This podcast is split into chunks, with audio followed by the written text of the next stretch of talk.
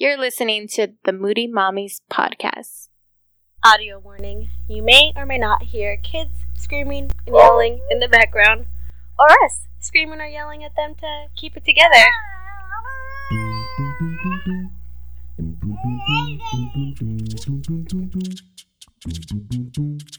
Hi,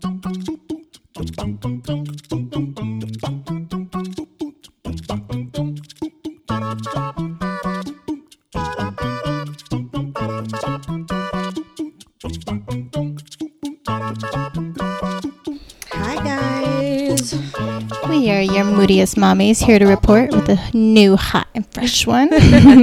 And my name is Jessica, and I'm Vanessa. and we are going to be talking about positive parenting today. Yes, this is a big, important topic that I'm sure every parent probably struggles with. But mm-hmm. we have a guest on today, and she has a lot of great tips and tricks of how to just change the way we think because this parenting life is just, it's all, it's just insanity, man. We have to just mentally just be crazy, basically. Yeah. Just like talk to ourselves in our head every second to just bring us down from this crazy cloud we're always in. hmm So she's going to talk to us about 10 R's, which you guys are going to find so useful because I wrote them all down and I'm like, yeah. Yes, yes, Yes, yes, yes, check, yes, check. yes. This is what I need to do. And she's going to discuss some resources, and we'll put those links in the bio so you guys could check those out and maybe get some more information on this topic because we're all learning and our parenting journey is not over. We have so much to learn. and it is not easy ever. So, hmm So then let's bring out our guests. yeah, hope you guys enjoy. Okay, so Nicole, do you want to introduce yourself to everyone and let them know what you do for a living? Sure, I can do that. You ready for me? We're ready. Hi. So my name is Nikki Woolsey, and I am the parenting program director for Claris Health. And Claris Health is actually a nonprofit clinic in Los Angeles, and we offer free or low cost medical, mental health, and support services primarily to pregnant women, but also with families with children under the age of five. So we are all about just providing that support educationally and emotionally and materially for mamas with young children in our city. Are you a mom as well? I am a mom. I have a 15 year old daughter, so pray for me. And I have an almost 12 year old son. Oh, wow. I think I've been to Claris before. The first time I was pregnant when I went to go confirm my pregnancy, I'm pretty sure Yeah. I went there. Oh, that's crazy. They, they pulled me into a little room and is anybody making you have this baby? And I'm like, no. Don't pressure me. I know. I think I am. Doing Yeah. to myself. I got myself into this Uh-huh. willingly. I love it. Okay, so um, I met you at my daughter's site that she was going to an early Head Start, and you came to her facility and you gave a talk on positive parenting. And I, as soon as the meeting was over, I was like, "Hey, do you want to be on my podcast? Because I think a lot of parents need to know all of these tips and tricks that you have to recommend to everyone to just raise their kids with a positive stand. And I love it. I wanted to get you on here to share everything that you shared with us at your presentation. Awesome. I am happy to do that. Um, yeah, I'm super passionate about positive parenting. I was probably introduced to, to it at about 2006. So it's been a while, I guess like 13 years now. And uh, I was introduced to it at my daughter's preschool. And it was such like a mind blowing experience for me because you only you parent in the way that you know and and you parent in the way that you grew up and not many of us maybe experience really intentional positive parenting and so it was really cool to learn about it and just see how effective it is and the reason why i love it so much is that parenting can feel good and it can be fun right like it is hard you know there are those definite hard moments that we have and it can suck at times but it can also be really fun and so that's sort of my goal in teaching people these things because I really want them to see that it, it's exciting and it's fun and it's not just hard work. Right. Yeah, I know. Yeah. When uh, Vanessa told me about the little um, lesson that you gave the Uh-huh. parents, I was just like, oh, I need that. Because some days I just feel like I don't know what to do. Like, Yeah. like I want to be strict, but I'm like, I just don't feel like this is right. Like, this isn't what I want to do as a parent. And then I feel guilty about the choices that I'm making. Right. And I think every parent struggles with that. It's like you want to stand up to your kids and, and set those boundaries, but we battle with what's the right approach to take when we're doing so. Totally. Yeah, because you don't want to be permissive, but you know, you don't want to be scary, crazy mama, right? Right. Definitely. you want to find that good balance. So yeah, so what I did is I kind of boiled it down to 10 R's of positive parenting because that just kind of helped me organize my thoughts and kind of get everything that I wanted to get in there. And the question that I like to ask is that have you ever said something like if my children could just do what I said when I say it, I would be a great mother? right. That's like you know, you Every just- mother. yeah, exactly. You Just and then I'd be awesome, right? But my question to that is, do you do everything people say when they say it? And hopefully not, right? So I always want to start with asking what if instead of focusing on changing our children's behavior, we focus on changing ours? Because we're really just in charge of ourselves, right? We can't we can't force our children well we probably we shouldn't force our children to obey but we can definitely change our behavior. So my first r for you guys is relax and let the consequences do the talking. And what i mean by that is that consequences are the most wonderful teachers ever. We don't have to sit there and like lecture or argue or moralize. Like we can just let real life teach them that there are consequences to actions. So there's obviously those natural consequences like if i ride my tricycle like a crazy person then i might fall and skin my knee right? And those are affordable mistakes that our kids can make when they're younger. So instead of you know following our preschooler around and going oh no no be careful. Oh no don't ride it like that. Because the worst that can happen is they probably fall and skin their knee right and so if we allow them to make those little mistakes then that natural consequence teaches them oh I feel like I need to be more careful next time. And then logical consequences are just those ones that make sense. Like if we fast forward a few years and go to like teenage years, and if you use your phone inappropriately, you'll probably lose access to your phone. And that's just a consequence that that makes sense. And you know, just like in real life, if we mouth off to a boss, we may get fired, and that's just a natural, logical consequence of life. So that's my first R is just kind of like taking the pressure off of us. We don't have to always, you know, send the lesson or, you know, be really intentional about teaching something because real life can often teach our kids the best lessons. my daughter was she has this little tea set that I got. It's kind of like porcelain, and I knew I shouldn't have given it to her anyways because she's a little small. But it was like a little tiny one, and she's she like pushed the little table over when she knew the tea set was on. She did it on purpose, and it broke. And she grabbed it, and I guess it cut her because I just saw mm-hmm. blood. And at first she's Yeah. like, um, mommy, like she just came to tell me what happened. Like she was calm about it. I don't even think she realized she got cut. But I was like, oh my god, you're bleeding. And then she was like, Flipped out. And I was like, Your oh my God. reaction. Yeah, my reaction like Set her really set it Yeah. off because she was just like, oh, oops, this happened. Mm-hmm. And I was just like, Right. there's blood.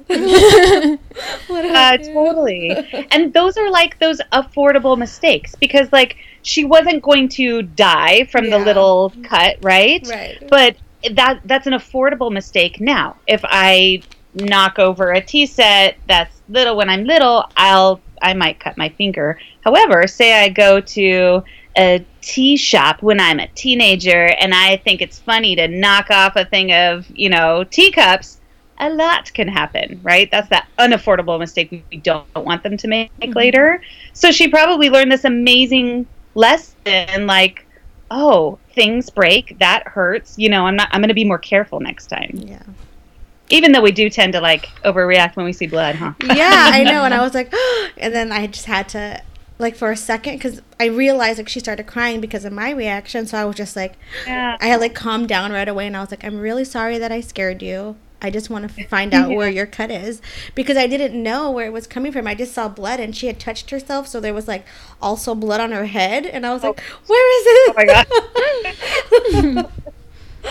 oh well, and yeah, and that's been the important part of of this is that we need to have empathy, right? When they make those mistakes, and not be like, "W- you know, what'd you do? Get why, why were you playing with that? Yeah. Or- yeah, exactly. So if we have empathy and oh wow, that must really hurt.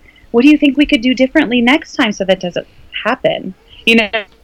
Then we're actually teaching her something. Whereas if we said, "Well, that's because you knocked it off the table," and blah blah blah blah, then we're not actually. We're just kind of scaring them or whatever. Um, but we can definitely use it as a learning opportunity by using that empathy, like you did. well, I try. and then also, I think the the last part of this uh, of relaxing and letting those consequences do the talk- talking is just don't destroy the teaching value of a consequence. So, you know, say in that situation, and the teacups get knocked over, and I get a cut. If if I had gone to her afterwards and said, "Why would you do that? That was so unsafe," you know, this is why I always tell you, blah blah blah blah blah.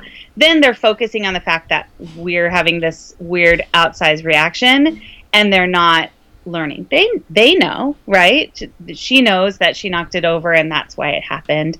And so like you did, you know, just showing them that empathy and not like lecturing or whatever, um, kind of fighting that impulse to lecture afterwards really helps keep the value there. We're not destroying that value of the consequence. yeah. And then another thing is sometimes, so there's natural consequences, there's logical consequences. I am not the best sometimes in uh, thinking of consequences that make sense, that are that are logical. I just, you know, I either go red in my brain and I'm just angry and I can't think of anything, or I just can't think of anything that makes sense. So there's this really amazing tip that I got from this curriculum called Love and Logic. So if you haven't ever read a Love and Logic book, go get one right now. They're so, so, so, so good. And they have this thing called the energy drain. And the energy drain is like a generic consequence. You can't think of anything else. Um, and what you do, so my example for this, say your kids are bickering in the backseat of the car and you're just at your, at your wits end. You know you can say in that moment wow you guys this is really draining my energy. We're going to have to deal with this when we get home. Um, and then you get home and you go oh wow. Remember how when we were driving in the car and you guys were just bickering in the back seat oh that just took it took all my energy away and i i know we were supposed to go to the park today but i just i don't have any energy anymore and I'm wondering if you can figure out something you could do to help put it back into me. and then they're usually looking at you very confused, right? And then you say, Well, you know, would you like some ideas? And yeah, yeah, yeah, we want some ideas. So then you say, Well, you know, some kids choose to vacuum the floor, and um, some kids choose to um, wipe down the bathroom, and some kids choose to take out the trash. Like, that would definitely put energy back into mommy. What do you think about that? Mm-hmm. And this is so cool because you probably only need to use it maybe once or twice. I remember using it, I think, once with my kids. Your house will never be so clean. And they will realize that it really does drain our energy, right? When they're acting up and doing these things. And obviously, as a mom, it really would put energy back into me if somebody was doing my cleaning for me. So that's just a fun, generic consequence that we can use to just show again, there are like natural consequences. I get tired when you're bickering in the back seat, and I feel energized when you do stuff for me. So I love that one. That's my favorite. Good tip. yes. So the next little R that I have for you guys is just rephrase. And this works really well when your kids are younger. I think that we have a tendency to just say no a lot. No, no, no, don't do that. Stop doing that. No, no, no, no. So every two year old at some point thinks that their middle name is no or their first name, I don't know, is no. and so I think we can be a little bit more creative and we can look for ways to say yes because kids who hear no all the time are eventually just going to tune it out because it doesn't mean anything. But if we look for ways to turn what they're doing into a yes, then it actually works in our favor. So I want the cookie, I want the cookie, I want the cookie. Yes, you can have the cookie after you finish your lunch or, you know, whatever. Um, one very hilarious version of this uh, was back when my daughter was in preschool. They shared about a kid who um, was playing in the water of the toilet.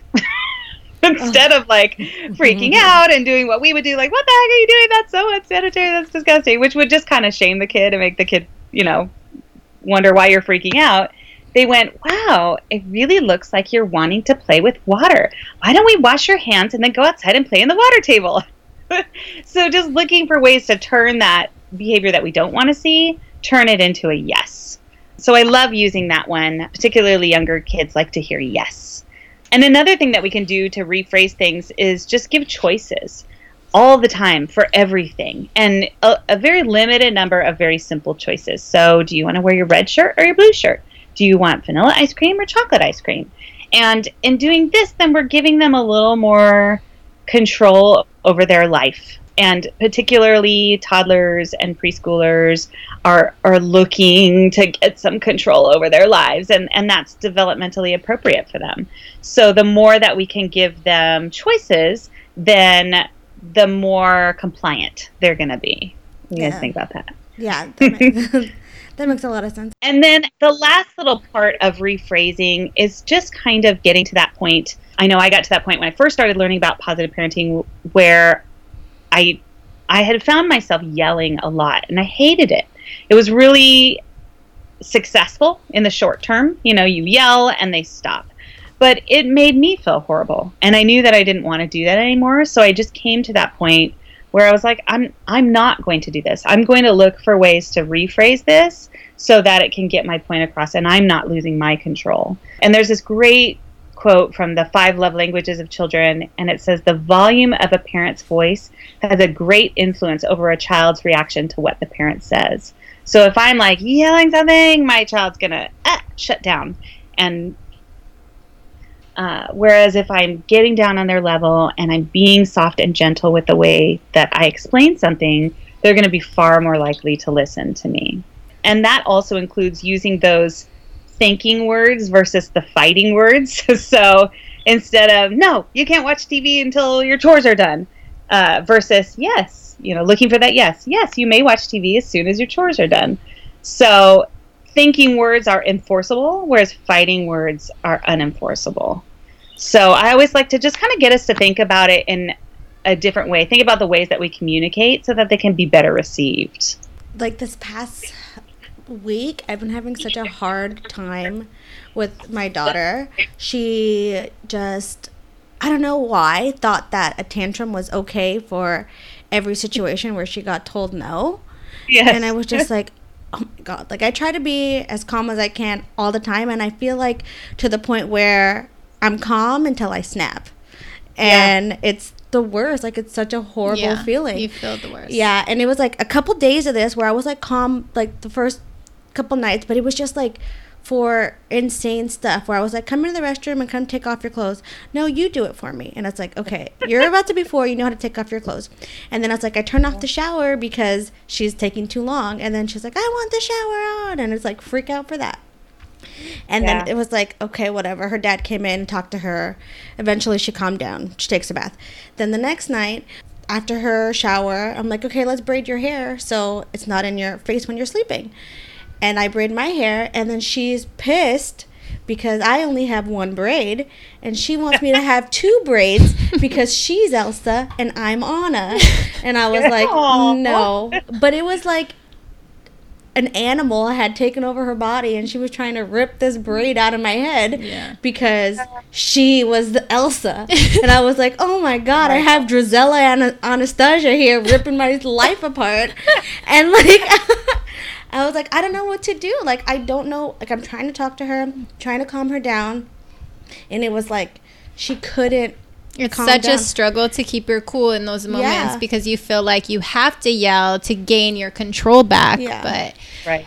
all, Right. all week I, I've been thinking about you know this this episode that has been yet to come for a long time, and I remember all of the tips and tricks because I was there for. I, I guess you would call it like a seminar that we had at the at the uh-huh. site, and I remember the things that you've told me, and I talked about them with my husband when I came home, and I'm like, you know, we have to try this, you know, no yelling, and and learning different phrases of how to tell them no, and so mm-hmm. I've been working on that, and like all week we've been like, okay, we're challenging our each other to like, there's no yelling in the house, and it's been hard. Like my little two year old was flipping out last night and just screaming bloody murder because she wanted a story, and I told her she couldn't have the story because she was trying to bite her sister right before that. so I'm like, no, you you can't have a story tonight, but I promise tomorrow, if you're a good girl, you can have a story tomorrow. And she was just like unconsolably screaming and we live in an apartment now and i'm just like i don't want to be the crazy neighbor lady that screams at her children all day. Like that's not who i want to be. It's not the parent i want to be ever. And i especially don't want to be it when i feel like i kind of have like an audience around me as well. Yeah, definitely. Yeah, and I think particularly with that age group because they are experiencing such huge uncontrollable emotions and haven't learned how to manage them yet. So I think part of our rephrasing is is giving them phrasing. So when she's freaking out, acknowledging, "Wow, you have such big feelings about this or you are so frustrated about your braids." And oftentimes it just takes that to make them go, "Ah, "Yes. Yeah, thank you. You Yeah, understand like, you noticed Exactly, exactly. So oftentimes just like reflecting back, even if it's a great feeling, like, oh, you were so excited about whatever, right? But reflecting those feelings back to them helps give them words to say so that eventually they can go, I am really frustrated about this. Um, and then it doesn't necessarily devolve all the way into the tantrum, right? Because they have words to express how they're feeling. Um, so I find that that works really well too. Just reflecting it back in that moment. You are so mad and matching the way that we say it with the intensity of their emotion so that they know that we hear them, that we see, and that that's hard. Yeah. I think that's really important. That's a good suggestion. I'll try that because, like, then the next day it was just like, because the her behavior all week. There was some doll that I have that I've had since I was a kid. It's like a first edition, and she's like, "I want to play with that doll," and I'm like, "You can't play with it. Like, I'm sorry." I- yeah. And then it was like, "I want to play with that doll," and I'm just like, again. And then it turned into so much anger that she was throwing her toys, and I was like, "Whoa." Mm-hmm. Yeah. how do I Yeah. do this? I don't want to scream at her, but she's not listening. I'm trying to talk her through it. She's she's only seeing red, and I'm like starting to see, See red. it too. Totally. it's hard. So yeah, I think that's a great example, which kind of leads me into my next two R's. Um, and the first one is remove. And so when they're in, you know, those moments, probably more so like when you're in a public place and they start to melt down, right? The easiest thing for you to do is just remove them from that situation. So even in your house, right? Say there's a room. I know my sister-in-law loves Barbie, and so she has these huge like glass cases full of Barbies. And I remember when my daughter and then her two cousins who are the same age were growing up, like, oh my gosh, like how do you tell a little tiny girl that she can't play with those amazing Barbies, right? Mm-hmm. so like just removing either your child or the object, right? That would be the easiest thing. Like, let's put this up in the cabinet because I can see that it's going to cause problems, right? And I think that sort of just out of sight, out of mind, because they totally get fixated, right? Like they go, "No, I want to play with that doll. That doll's right in front of me." And all of your reasoning is not going to change their mind, right? So I usually combine this with my next R. So teaser, spoiler alert. I won't tell you what it is now, but uh, moving is is just a, a great way either the object or or the child and um, there's another concept that and Logic talks about, and and they have you sing the "Uh Oh" song, and it's very sing-songy, and this helps uh, prevent us from yelling and saying, you know, keeping words from leaking out of our mouth that we're going to regret later. so we say, uh oh, looks like someone needs a little alone time. And then it's okay. Like, it's okay to tell your kids, like, it's okay to be angry, right? It, but we don't, you know, hit mommy or we don't bite our sister or we don't, whatever, fill in the blank here. Um, but you can go and cool off. You can go. Do you like to go to your bedroom? You can go and beat up your pillow. Oh, I feel so good when I feel mad to beat up my pillow, right? But giving them those tricks for themselves because we get angry, but we've learned how to Control. handle and anger exactly. But they don't know yet, so we got to teach them how to do it. Because I had seen a couple places that timeout shouldn't be. a I've read that too. That it's not Yeah. a good thing. How I'm do you feel you about that? Yeah, I definitely I don't believe in timeout because what that teaches is that I only love you when you're nice and calm. Um, and when you have big emotions, I'm not going to be there to help you through them. And obviously that's not helpful for a young child to hear. So, I think there's there's a, a couple different ways. I think there is a timeout that's good, and that's like talking to them maybe um, not necessarily in those moments when they're a little more calm or after the fact like hey when i'm really mad i like to just go upstairs to my room and i like to you know punch my pillow or when i'm really mad i like to go outside, and take a walk. So let's go outside and take a walk right? Giving them those things where we do remove ourselves from the situation. So you can go to your room and you can huff and puff and you can stomp. And then when you feel better you can come back right? Not saying go to your room but like hey that's a that's a great place to go when you're feeling out of control.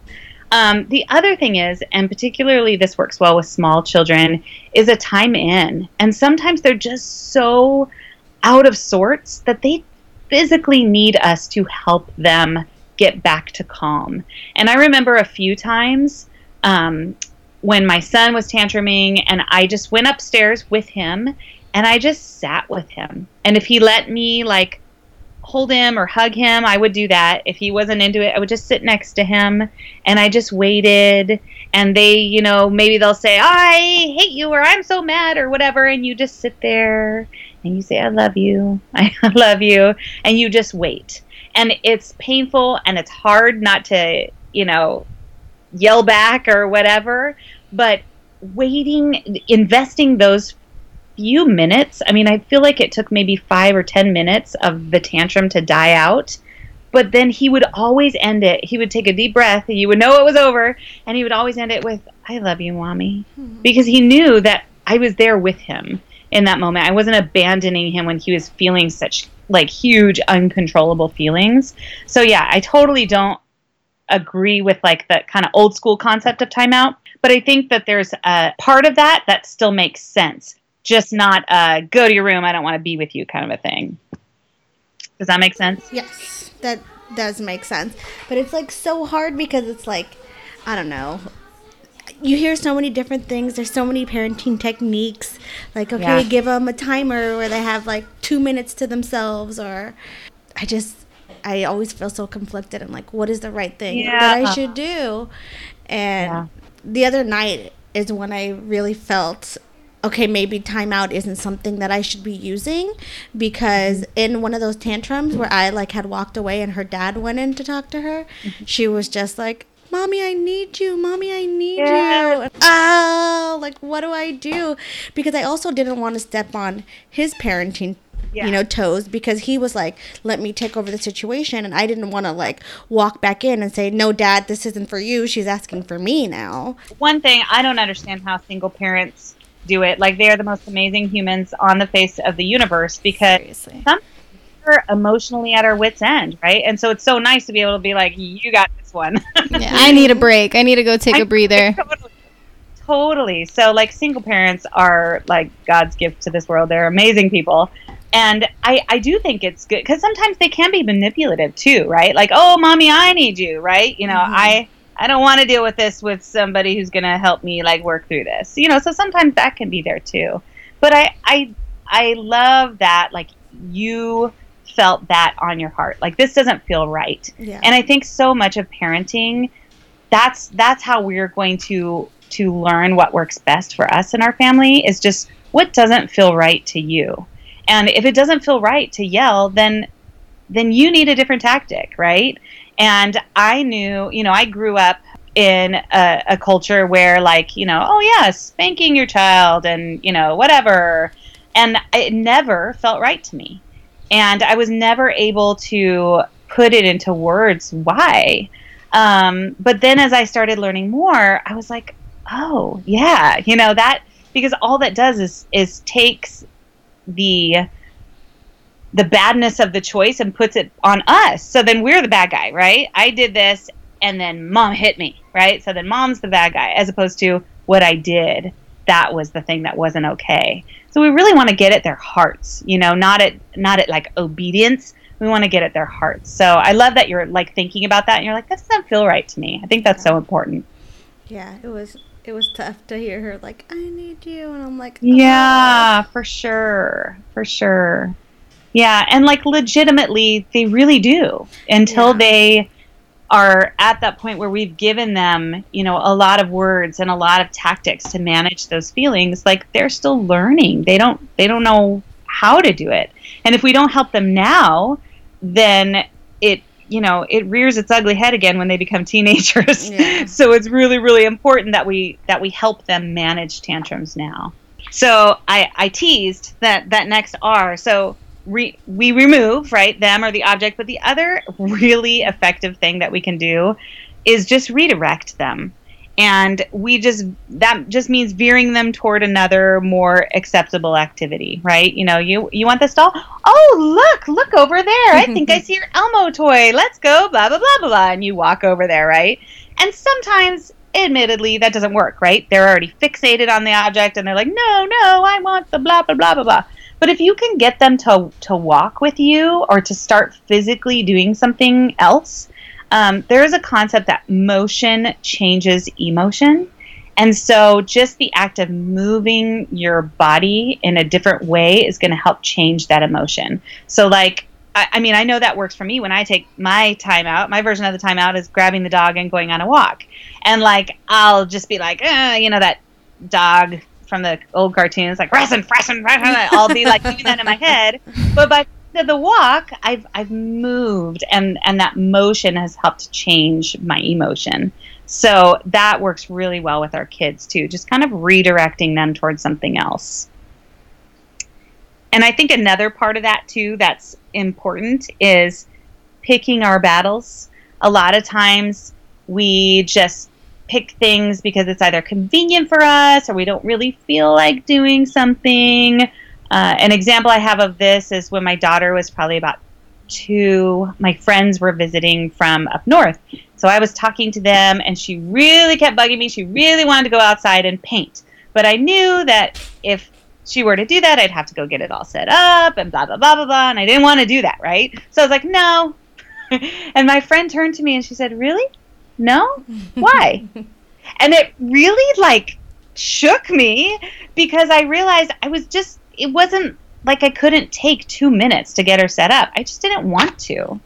And so I was creating this battle based on nothing, you know, just based on my laziness or my just not wanting to to do something. So sometimes it's just kind of picking those battles and possibly along with that changing our expectations um, you know, a lot of times this, this happens like when we're on an important phone call, and that's when our children want us the most. Mhm. And, like, You just missed Right. it. they, they just Little, came over right now. That's not always going to be possible, right? right. So there's a certain amount that we can do to to prepare them, and there's certain things that we can do to help them get better at it.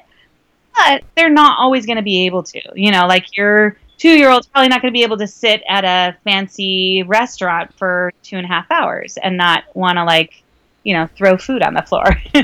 so sometimes just kind of changing our expectations helps us in that moment because we're a little bit more understanding, a little more prepared. I think.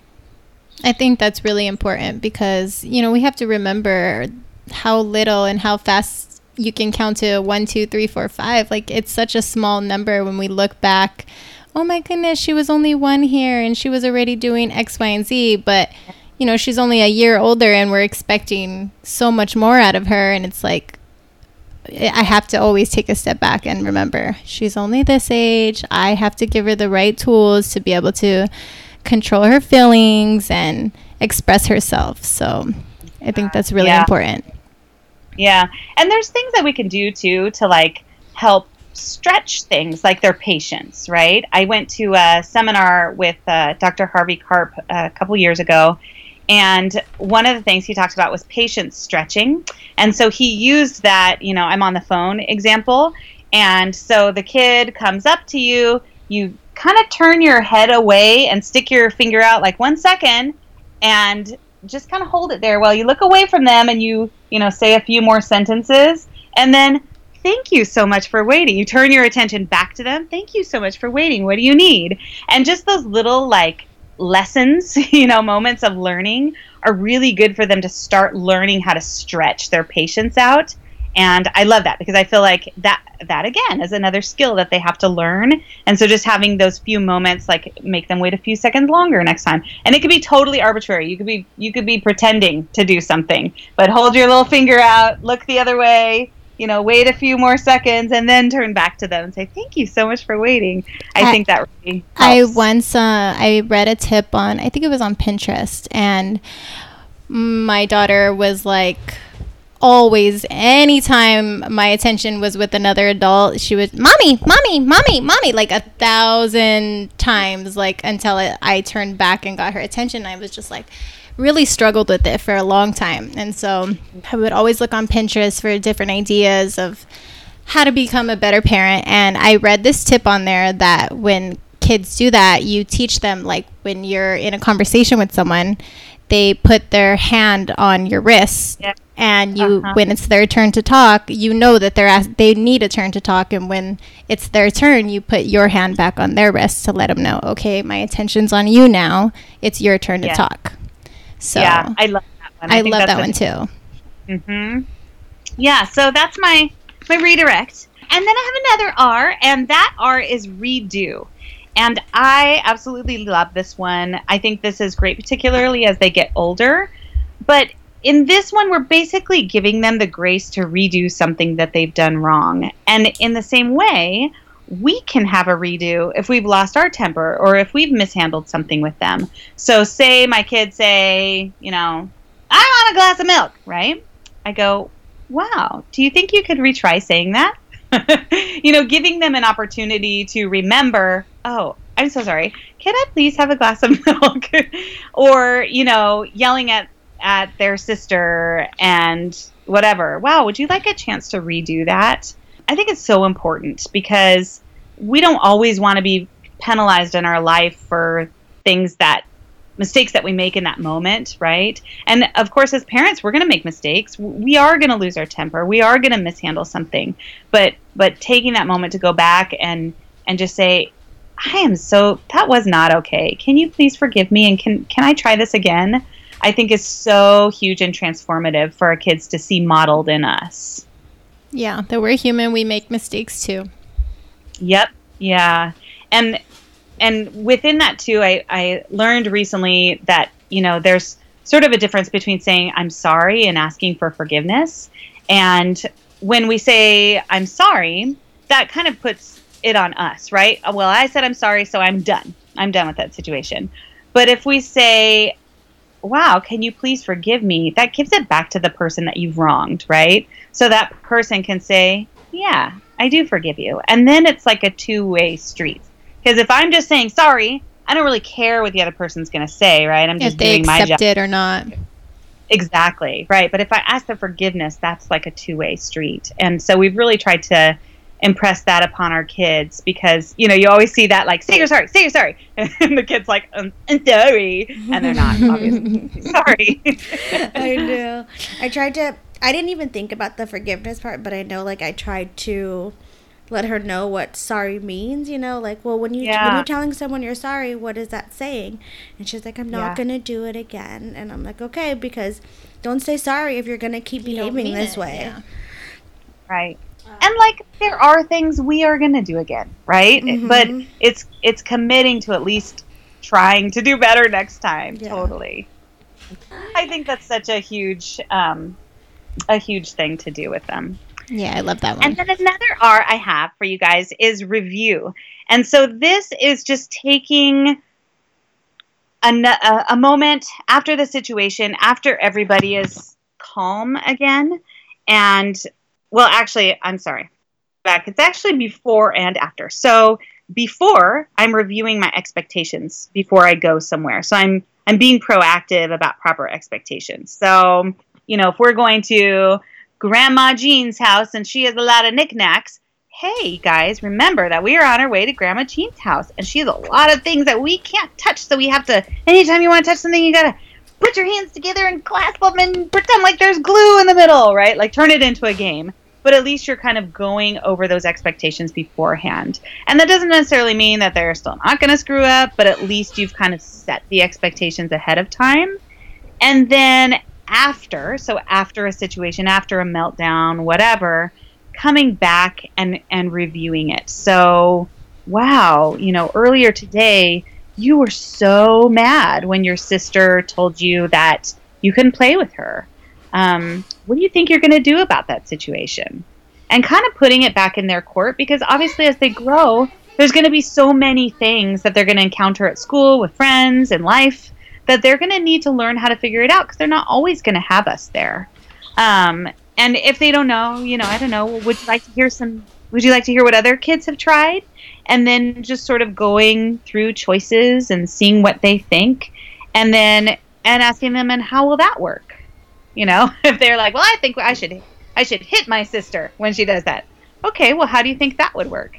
Obviously, they're going to think about that No, well, hmm, if I hit my sister, she's probably going to hit me back. So that's probably not going to work very well, right? But giving them the opportunity to just review that and to figure out, well, how could I do this better next time? And then just, you know, ending that with, well, good luck. I hope it works out for you next time. Empowering them to know that they can handle situations as they come up. Lately i don't know where justine got this from but i'm like so how do you think you're gonna do today in gymnastics and she's just like we'll see and i'm like no you think you're gonna be a good listener today we'll, we'll see we gotta see what happens I'm really undecided there. about it. Oh, like man Yeah, right? I'll get back to you at the end of the day. I'm not sure. Mhm. we're on our way there now let's let's check it out Totally. Um, and then, so my seventh R for you guys is re energize. And this is my protection against misbehavior. So, obviously, that it's going to happen all throughout their childhood and life. Um, but it is really important for you and for your kids. So, for you, I always ask moms, like, what do you enjoy doing? Like, take time for yourself in pursuits you enjoy and that you're passionate about. I always tell the moms in my program, I'm like, just because you become a mom doesn't mean you're boring. Doesn't mean you're a mom and that's it, right? You're still a fully functional, exciting, passionate human being who is good at things and likes doing things. So, like, I encourage moms to just do those things that you're passionate about, that make you happy. It's that whole concept of, you know, putting the oxygen mask on yourself first because if we don't then we're not going to be any good for our kids and we're going to be run down and we're going to be more snippy and we're not going to have the patience that we could have if we're actually taking care of ourselves Yeah, this one's super important because it if you don't have an outlet to just be and feel like, "Oh, I'm Vanessa. I'm not just mom 24/7." I struggled with this a lot when my second child was born. I don't think I took a break from her until she was like 6 or 9 months and Yeah. it was ridiculous. Like I never ever felt good for a really long, long time because I didn't have an outlet to just take a breather and feel like I was still someone else besides just mom all day long. So Oh. I think it's really, really important that moms remember that. And it's hard because I was the mom that like didn't trust anybody with my kids, but I needed a break so bad, you know? So it's really tough, but I think it's really, really important for moms to remember that they need to just enjoy themselves every now and then and remember that they had hopes and dreams and Yes. things they were passionate about before they became a mother. Right. And our kids need to see that we still do, right? You know, so that they, yeah. And I, the cool thing is, I think, in this is that, you know, babies and toddlers and preschoolers and elementary schoolers should be going to bed early, right? So if we're putting them to bed early, then conceivably we have a couple hours every evening that we can do something for ourselves. You know, I don't want anybody to be cleaning or fine, set aside, you know, 20 minutes to clean, but then spend the rest of the time drawing or writing or watching something you like or whatever, you know, just doing something for yourself that'll just re energize you. Definitely.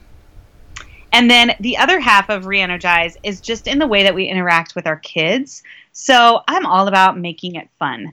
And you know, something as simple as just you know, playing the countdown game, like, okay, you guys, there's toys all over the floor. Let's see how many you can pick up in 10. Nine. Like, voice takes like just a smidgen more energy than like yelling it or whatever, telling them in a normal voice. But it makes it more fun for everybody, right? And if they're having fun, you're having more fun, and everybody's having more fun. It's so much more enjoyable.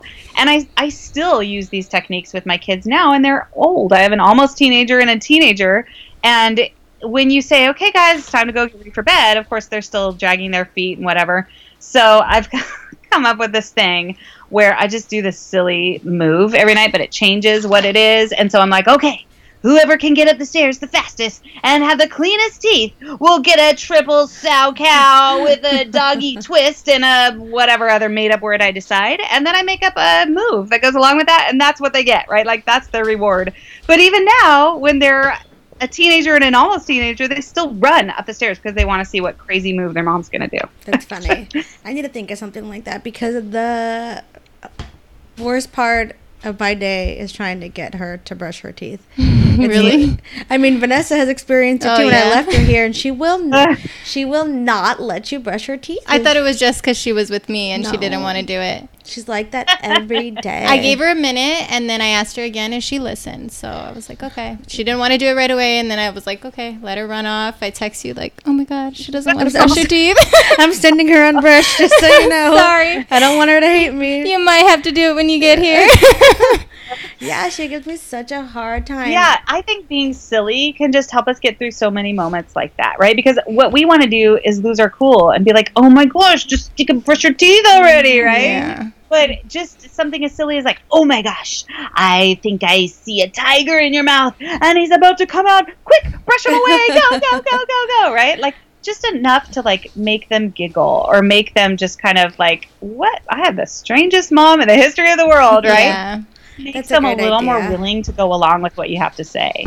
That, Yeah. I, that's kind of how I got her though. Well, Yeah. you know, I started. I was like, "Oh, you're such a good brusher. Let me see," and like just kept like Uh, playing around with her, and she loved it. Like she was laughing, and we got it done. She only likes when you brush her teeth.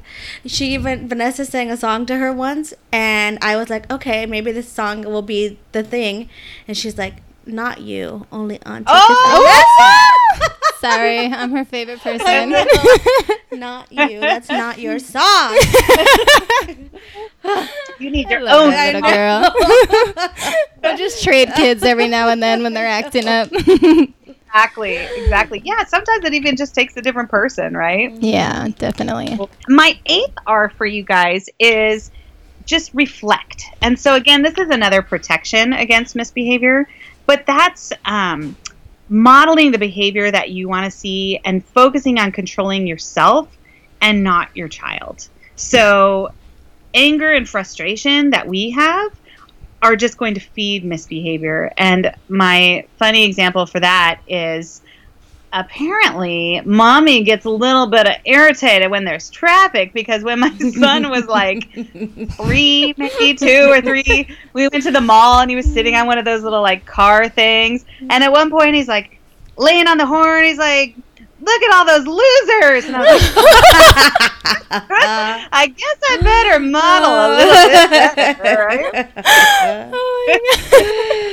So i mean they're watching us right and and they're paying attention to the ways that we behave so we need to reflect on the ways that we handle things so that they will in turn handle them well.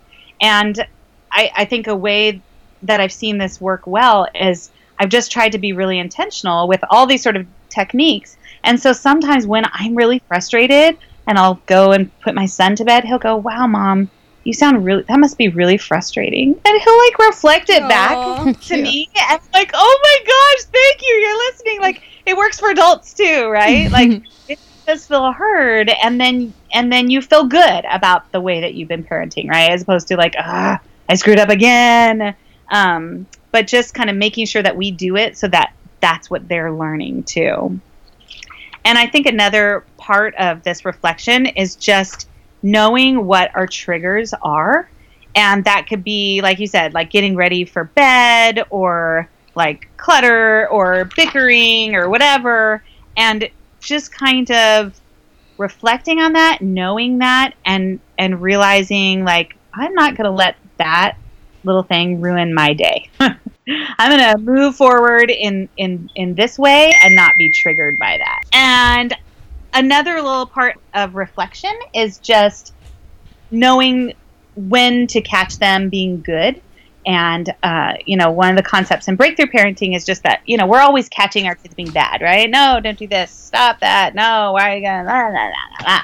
But we very seldom catch them when they're being good. Like we'll catch it in our heart, right? We're like, oh, that's so sweet that she kissed her little sister, but we don't say anything about it. So really taking those moments to reflect on and just saying, wow, did you see when you hugged your sister earlier today? Just how she just beamed. She was so excited when you did that. That made her feel so special. And that's again like working on the heart, right? And then they go, and they feel really proud about something that they did and so they're going to be more likely to do it again because any attention is is attention right so for if they're only getting negative attention and they want some attention well then i guess i'll take some negative attention but if they're getting a lot of positive attention then they'll want to keep doing that too this is going back to gymnastics. I and I think Yeah. that my daughter does this in her class as well when she's with teachers because you know the attention is not just on her. I feel like I've noticed her seeking a lot of negative attention. Is hmm. there I don't think she does it as as much at home like she's, you know, because she's the only one right now, she all the attention is for her yeah and once it gets to the class it's just like she knows what's going on like she's paying attention but when it's like Yeah. time to sit down she's like getting up and doing her own thing and wanting the teachers to come stop her and to come sit with her and Yeah. I don't know what kind of things to help her like what tool to give her to stop that kind of negative attention when it's not in my control when she's with someone Yeah. else Yeah. Sometimes it's just approaching it with kind of uh, um, curiosity and wondering about things like, hey, I've noticed sometimes in gymnastics, it looks like you have a hard time um, controlling your wiggly bottom and you just want to get up and move and get the attention of the teacher. What do you think about that? And just let her say, oh, yeah, well, sometimes it's boring or whatever. And just brainstorm ideas. Like when you feel like that, when you feel like really wiggly, but you know you're not able to get up at that moment, what are some things do you think you can do? And that's when, you know, maybe there's like a ribbon that's tied around her wrist that she can kind of fiddle with. Or um, maybe there, I mean, that's kind of an easy one, right? When you're there, like something that you can mess with. Or maybe there's like something you can do with your fingers on the carpet that feels good. But a lot of times, tactile things will will keep them focused and occupied when they need to be focused and occupied um, that's something that I learned. I had some really great teachers for my daughter when she was in elementary school, and she was just kind of a more wiggly human. And she had these amazing teachers that just kind of knew how to get at that. Because like usually like teachers and i'm sure in that situation they have a lot of students. They can't just be focused on the one child right? Right. And so just kind of being able to recognize that and giving them things to do that are maybe extra um, can sort of keep their attention. So I wonder, you know, like if you talk to her and just said, hey, what if I got you like a special, like, hair tie that you can wear around your wrist and then anytime you feel like oh my bottom's so wiggly i want to get up then i'm just gonna i'm gonna play with my hair tie and i'm gonna loop it around my hands or whatever but that'll give her something to do that's physical. Yeah. I wonder if that would work. Yeah, and I mean, I because all those classes have aides, so it's like the main instructor stays in front, but an aide will like come over and then she'll be like, okay, now I'm getting the love because I wasn't sitting still, so now I can sit in her lap and now I can do this, and it's just like, ugh, I don't know. I mean, it's their classroom, like I don't know what to do or how to Uh. help her in those situations. and even as they grow, like it's going to be us coming alongside their teachers and just going, "Hey, I've noticed this, and I'm not sure if it bothers you in your class, but you know, I'd love to brainstorm ways with you to like help that situation, right? You know, if that's if you feel that's interrupting your class time, I'd love to work with you on some strategies that we can use. Because a lot of times, maybe they have ideas." Or they don't know if you'd be cool with that idea, or maybe it's not bothering them at all, and they're like, "Ah, it's fine." And then you know she'll learn in some other classroom Yeah. But kind of partnering with teachers Yeah. a lot of times can can help because they'll have different ideas. Yeah. Her preschool teacher didn't give me a lot of she told me like what was going on and tried to give me examples of like what to do at home and I'm like, "Yeah, well, we do all those things. We- Yeah. We, don't have this issue at home." Yeah, and and that's the thing, right? It's like having one parent who's like, "Will let them get away with anything," you Uh-huh. know. Yeah. And so I'll go ask that parent, right? So yeah, you're right. There's there's nothing that you can control per se in that situation, other than just talking to her when she's not in that situation and just going, "Hey, I've noticed this, and I wonder if if they appreciate that when they're trying to teach. What do you think? What have you noticed?" Mhm. and not in like a judgy way but just in a way that makes them think about it that's all we can do right if Yeah. the if the teacher is not willing or able to do it Yeah, Definitely. the teacher just like when I told her like we are doing all those things that you were suggesting, she was just like, "Well, it's probably just age then. She'll grow out of it." I'm like, "Uh, See, Okay. that that's totally right i mean they're they're learning uh-huh. in those you know toddler preschool ages they're learning how how to do everything so that once they enter school they can get better at that right and so even kindergarten and first grade they're still learning how to sit and be quiet when you feel so wiggly. Like I, we're not probably really meant to sit and concentrate on that much academic stuff until kind of much later in childhood but we've got it set up this way so our kids have to learn how to manage in that world and that can be difficult certainly for them. And then i have two more r's for you guys my ninth one is reiterate and that is basically just reiterating the fact that your love is unconditional and that you love them not the behavior. So it's okay to, to say you know that behavior is not okay but i love you no matter what. And particularly when they are in those very difficult tantruming years, being able to tell them, I love all of you. I love mad you. I love sad you. I can handle all of you all the time. That is so comforting to a kid who feels really out of control and doesn't really know how to manage all those feelings that they're having. Just to know that, okay, even when I'm feeling like this, my parent still loves me. You know, they're still here for me no matter what. It's a good one. Mm-hmm. And the last one that I have for you guys is reconnect. And that, again, is another protection against misbehavior. And essentially, the best reward for kids is time spent with parents. So just 15 minutes of focused one on one time every day goes such a long way toward preventing a lot of those behaviors that we don't want to see. I used to work for this couple. They were very wealthy and they had this um, three year old son. And so he had a full time nanny, and she just, you know, her role was basically just letting him do whatever he wanted. And this poor little boy, I even, I mean, I was in my early 20s, but even I recognized what was going on. He just wanted their time. But they were such workaholics and they didn't want to stop working until very late, but then they felt guilty at the end of the day. So every single day they would take him to Toys R Us and buy him a toy, like trying to oh buy Oh my gosh. affection, right? But that's not what he he just wanted their attention, right? And he threw tantrums constantly. And I think they misguidedly thought that well, if I'm showing him our love in this way, then he'll be okay. But, you know, that's just not the case. So just recognizing they don't want all the stuff. I mean, sure, they want the stuff. but what they really need is our focused time and attention. And I think the the biggest takeaway that I have for you guys just in using positive parenting, positive parenting techniques is that you will never regret parenting this way. I think so much of my like old parenting styles there's so much to regret there, right? And the yelling and losing our cool and things like that. But when I'm using these techniques, I, I feel so much better. And the the secret hidey hole uh, benefit of all of this is you look really great out in public too, right? Yeah. it's like stop doing that. You're like, wow, you have such big emotion. You know, you, you look awesome, but you also feel awesome, and and you see the benefit that it has for your kids, and you see the the connection that you're fostering with them. And I just think it's it's so cool to be able to do something that maybe takes a little bit more effort and maybe takes a little bit more energy, but it's so so worth it in the long run. I tried to do a lot of walking over to her when she was misbehaving and coming down to her level and talking to her that way. But now I'm like eight months pregnant. I barely want to move, and I'm doing a lot. I have been doing a lot more like Justine, like call, talk, Yeah. calling her from like across the room, and I'm like, oh, I hate that I'm doing this, but like I can't get up right now. I cannot chase her. I'm just like wondering like what's gonna happen when I'm like stuck on the couch with the like Nursing a baby, on my boob, and I'm like, Right. get it together, little girl. yeah. But you know what? Like I'm all about dispelling any of that mommy shame, right? Like being a mom is so danged hard. And there are going to be moments in your life when you're eight months pregnant, uh-huh.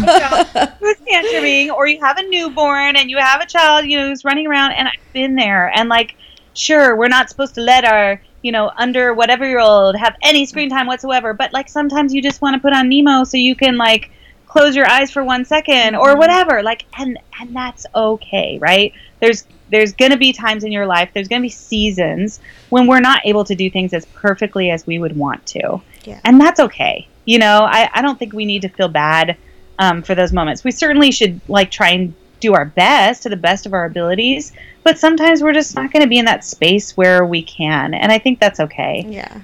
One of the things that I would use with them a lot was like, I really need your help with this. You know, like mommy is so so so tired. Look at my big tummy right now. I'm so tired and I can't get up. Can you come over here like a little bunny rabbit? Can you hop over here, right? Like you can you can make it a game from sitting on the couch too, you know? And just kind of try different things like that, but kind of sharing that with them so that they can foster empathy too, you know, and they can have compassion for you. Do you have any tips for me on what I should do with her like once the new baby comes to like promote positive behavior from her? Yeah, so that's a big one, right? Like just kind of, you know, babies by their very nature require so so much more of our time and attention. And how old will she be? Will she be? Four. Okay. Oh yeah, you're doing like a month. So yeah, that I had the same thing. I had she was three and a half when her brother was born, and that's very difficult at that age. Um, you know, you'll probably notice some regression. I noticed like potty training regression and stuff like that. And again, it's super normal. I think the the biggest thing is to just really be proactive and making sure she knows how important she is to you and to her baby, you know, all these things and involving her in that process. One of the things that I like to tell my moms is like, you know, you're going to be stuck on the couch a lot, right? Nursing a baby. So make that your special time with her. Like, oh my gosh, the baby's getting ready to eat. Go get a book. Let's have cuddle time. because like the baby doesn't need you to like, you know, do anything special when you're feeding the baby, right? And certainly she could hold the book for you and you could have cuddle time on the couch and read her a story every time you feed the baby. And then it's like this special time that she gets. I'm going to feed the baby right now. You know what that means, right? And even if it's just, you know, even if it's just cuddle time or let's turn on a song and we'll listen to music together or whatever. Just being creative about those moments where you can make her feel really special. Um, and even talking about when you were a baby, I would hold you just like this, right? You were such a beautiful baby, and really making her feel special because she's gonna feel that jealousy, right? And that's, again, totally normal. Um, but just being really intentional with um, making those moments to make her feel great. Uh, yeah, I think that is what I'm gonna need to do for sure. It'd be very useful. hmm That is gonna be Yes. very useful for us. Yeah. We just listened back to an episode when we recorded with our husbands and how we were like on the same page and what we wanted to do parenting wise. And I feel like now that she's getting older and her personality is really blossoming, our parenting techniques are changing. Yeah. Like I'm more of the like wanting to do the positive parenting stuff and he's more of a like disciplinarian and it's so hard to let me get you on this page with me without saying like I don't want you to do this I'm this right." way. Yeah. Yeah. Totally, totally. I mean, eh, yeah, and that's still a struggle for me, right? Like, and I've been parenting with my husband for so many years now, and I think approaching it again from that place of curiosity, like, I wonder, Mhm. you know, instead of yelling when she does this, what do you think might happen if we, you know, did something like this? Or what I've noticed when she's having a tantrum is if I yell, then she tends to get a little bit more upset. But if I do this, it really seems to work. What you, have you ever tried that? Yeah. you know, finding sort of creative ways to keep, kind of keep those doors open. But also then like having those moments where you're using those I statements, like I Mhm. feel really sad when I hear you do this because I feel like it's blah blah blah blah blah. You know, um, it's difficult to have those conversations, right? Because we just want to just automatically be on the same page. But I think that guys are just kind of culturally, you know, I think we've kind of built it into our culture that they're like that guy, you know, the lay down Mm-hmm. the law kind of a guy, and they feel such pressure to, you know, have obedient kids and Yeah. things like that. But, you know, really, like, I just keep reminding him that it's all about getting to their heart Yeah. because I could have the most obedient kids in the world, but then they become teenagers and they're going to be like, oh, well, you know, I don't care about you because I was just obedient so I wouldn't get into trouble. And now it doesn't matter. you know, I'm not going to do any of this crap. Yeah. But if I'm going after their heart and if I'm really trying to develop that compassion in them, then they're, we're going to have that attachment so that as they grow, then we'll we'll continue to have that great relationship. So yeah, I mean it's it's hard to continue to have those conversations with your partner as you're just trying to figure out, you know, what your plan is in parenting. Just always doing it in a way that's like, hey, you know what I read recently? Yeah, I know. I do that all the time. I know. I'm Yeah, like sending totally. articles. but like you're right because I mean the thing is is you were saying earlier like, short term he is getting results, you know, she Yep. is being obedient to him at the time, but I'm just worried for like what is their relationship going to be like in the future if she's Yeah. just afraid of him. hmm Yeah, You don't want to raise her in fear. Mm-hmm. Parenting is hard. but I promise. So hard. It's like a mental game, right? Like you have to literally be crazy. Like you're just like a little Harley Quinn, like always in your own head, like talking to yourself. Yeah. I, I tell everybody, I'm like, at the end of your parenting journey, you will have won all the Oscars. Like, mm-hmm, my Definitely. parenting is 99% acting, right? I'm acting like not that parent who's so mad at you right now I could spit, right? Mind talking about sensitive subjects and things like that. You know, I just I just have to act, act my way through it. Yeah. Then I mean, I'm telling him one thing, and then he's telling me I'm too soft. I Yeah, can't talk to you right now. I gotta go. about it. and like you know sometimes like we we are right and we're not we're focusing on the the soft part of positive parenting but not necessarily like hey there are still limits and boundaries and there's Mhm. still consequences for things that you do wrong you know i'm not going to punish you but there's there's stuff happens. If you you know break a toy i'm not to i don't have enough money to buy you another one. That's just a broken toy now. You know what are we to do? Or if you you know don't share with your friends when you come when they come over they're probably not to want to come over anymore. You know so just making sure that they know that there's still those limits and boundaries and consequences for our actions. And i think as moms a lot of time you know we just don't want to go there because we're really enjoying the you know the lovey part of it all. Um, but it is important you know to make sure that we're remembering the other half of, of what loving actually means to them.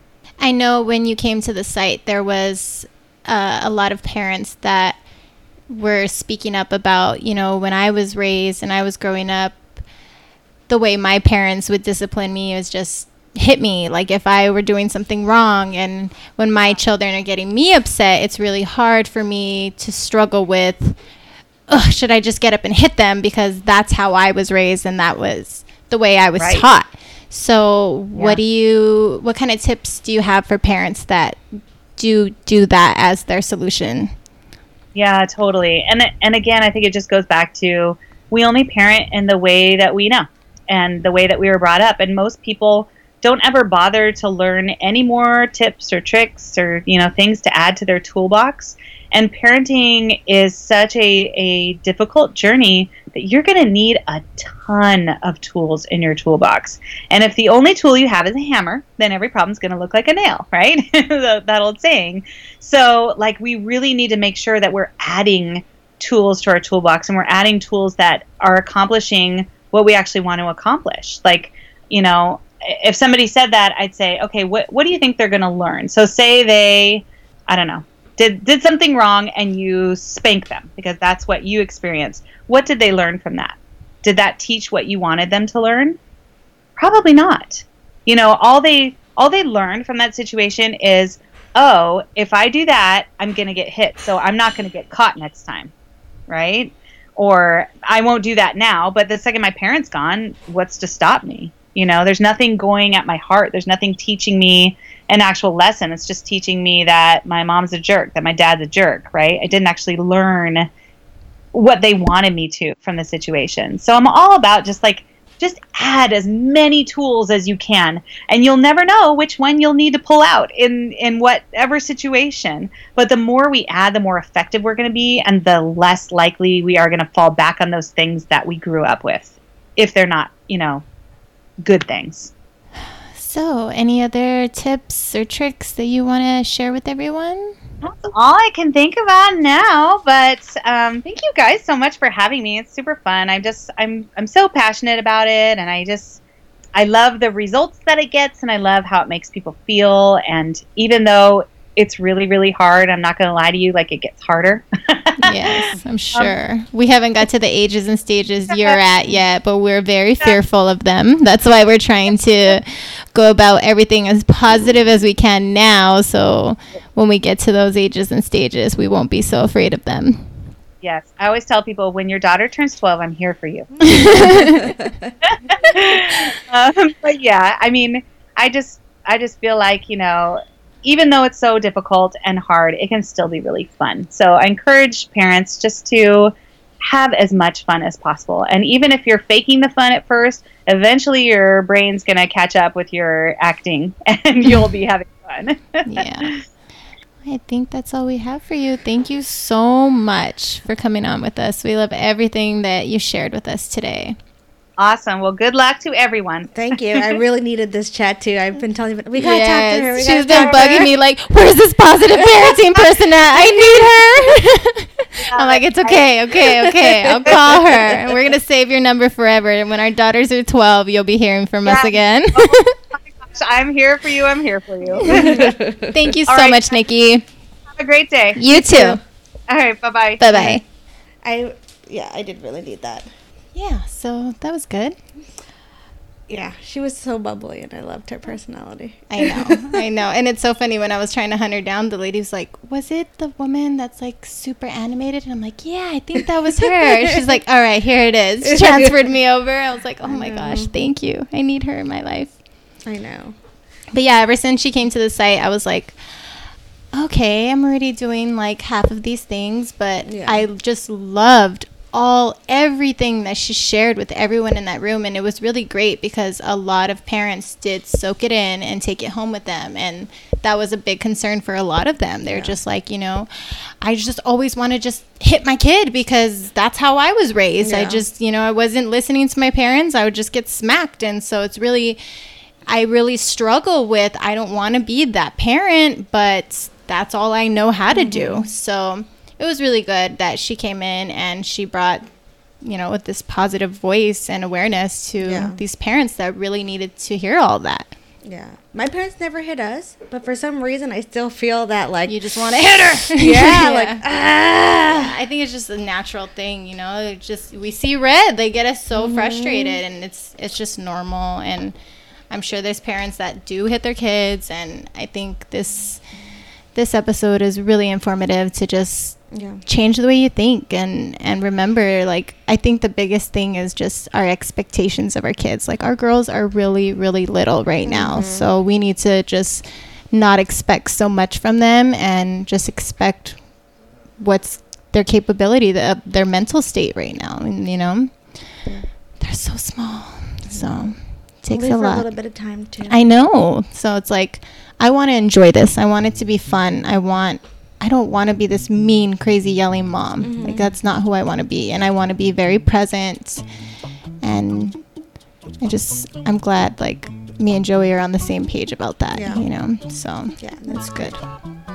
Alrighty. Well, you guys know where to find us. Like, subscribe, give us your comments, your Share- feedback. Share this episode. Share these episodes with somebody you think needs to hear some positive parenting tips. Mm-hmm. and let us know what you think. Thank you again to Nikki for sharing all of her insights about all of her positive parenting. So, Tell them what to do, until then, stay moody, guys. Say